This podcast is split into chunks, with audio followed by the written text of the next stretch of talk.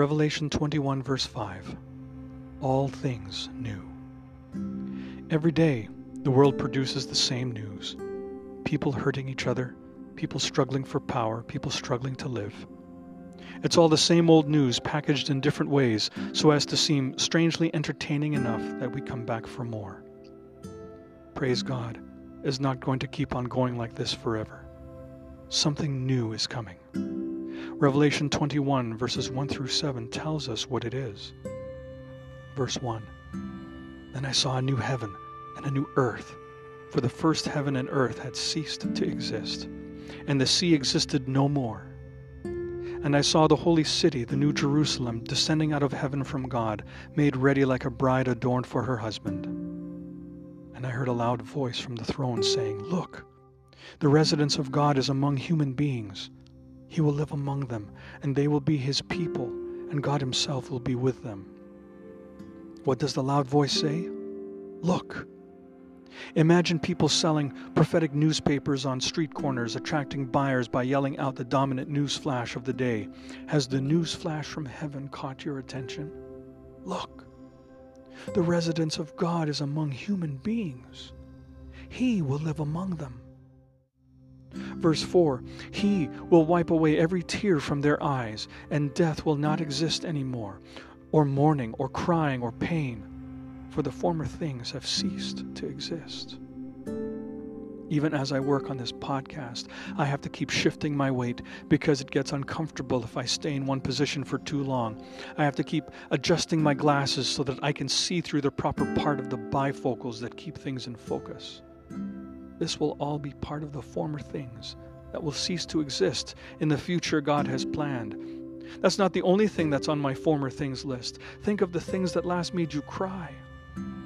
Death in the family, a misunderstanding, an argument, an accident, a tearjerker movie. All that stuff will soon be former things and will cease to exist.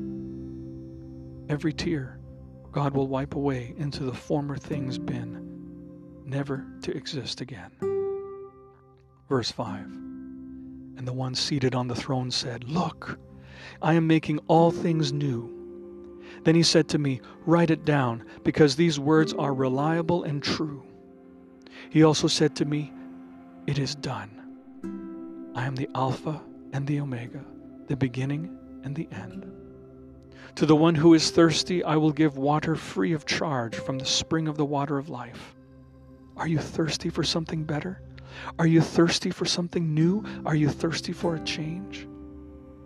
The sad part is that not everyone is aware of how thirsty they really are. God is holding out to us a glass filled with the water of life for us to taste and see, and most of us are holding out our hands saying, No, thank you. I'm not thirsty. I can take care of myself. I can't count how many full glasses of water I've left behind in restaurants because I just didn't feel thirsty. Do not turn God's offer away. Please, Lord. Reveal to me, reveal to all of us how desperately thirsty we are for eternal life with you. Jesus has this spring of the water of life that is never ending, and he is offering it to you for free. That happens to be in the classified section of the prophetic newspaper. Let's reach out to him and accept his offer. Verse 7, The one who conquers will inherit these things. And I will be his God, and he will be my son. The one who conquers will be his child, and he will be their God.